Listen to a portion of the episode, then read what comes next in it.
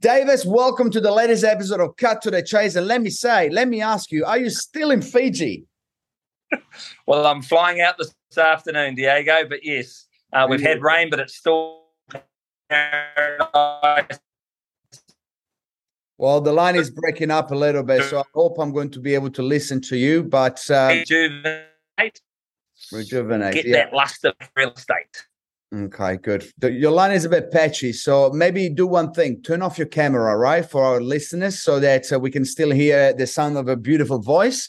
Because most people don't watch our video; they just listen on the portals. But hey, what are we talking today? Today we're talking about something that I had an idea a couple of weeks ago, and I struggled to get meaningful feedback from my team because I don't know. You, you, you, I don't know why, but when I ask for meaningful feedback, everything is rosy, right? Everything is perfect, or you know, I get given some feedback sometime. But I decided to put out an anonymous survey, right? And I use one of the free platform online. You can just Google anonymous survey, and I've put a bunch of questions in there. I'm not going to show them to you because it's anonymous, and some of the things they put in I don't like. And uh, but there was eight questions, such as, "How happy are you working in the team?" What can improve within our team performance what can improve within our culture uh, team culture blah blah blah blah blah now i've not read it all because i skimmed through some of the questions and some of them i really did not like the answers because finally anonymously people have give the honest opinion of what's working what's not working and you'll think that our team is perfect but although I think I like to think that I'm perfect. We're far away from perfect, right? Because perfection is uh, impossible to achieve, although we strive to get close to it, right, Davis? So, well, it's, it's, it's, it's a classic line. You cannot see the wood for the tree, trees for the woods, right? So you've got to ask, you've got to ask people that are not your immediate friends, but people to go, you know, what's the one piece of advice you know that I don't want to hear that I need to hear? Correct. Um, and it's a really confronting question because people go, give me feedback when really we just want good feedback, don't we? Oh, we want to hear how good we are, great, how great we are. but here is the interesting thing. I'm going to be spending this weekend analyzing the answers that I got given and actually implement what needs to be implemented for us to be a better team because it's a team effort, right?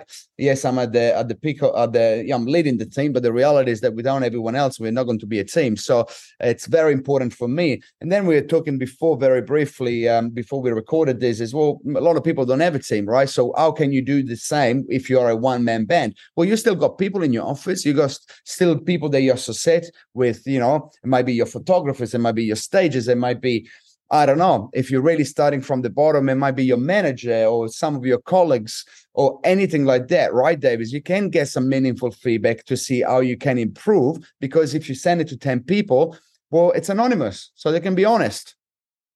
Yes, and, and and what I found too was that when you miss the business to ask people, they go, "Oh no, no, they just did this." No, please, you know, tell me what I need to hear, not what I need to hear. The only way I can grow and develop is to, for you to be honest and upfront with me around why you chose X, Y, Z. So when they're nice to you, you have to actually push back a little bit and go, "Thank you, but that doesn't help me." Yeah, yeah.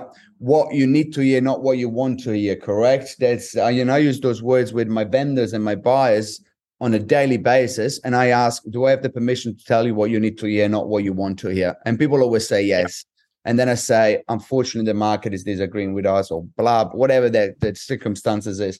But yes, if you're looking to improve yourself, this is just a little idea.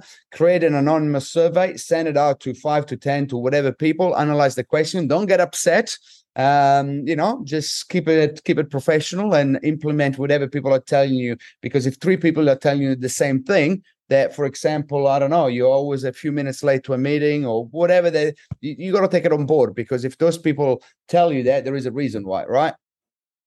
Better never stops. Better just never don't stop. try it with our wives. Correct. Davis, I look forward to see you in person next week. Stay safe. Cut to the chase. Bulla bulla.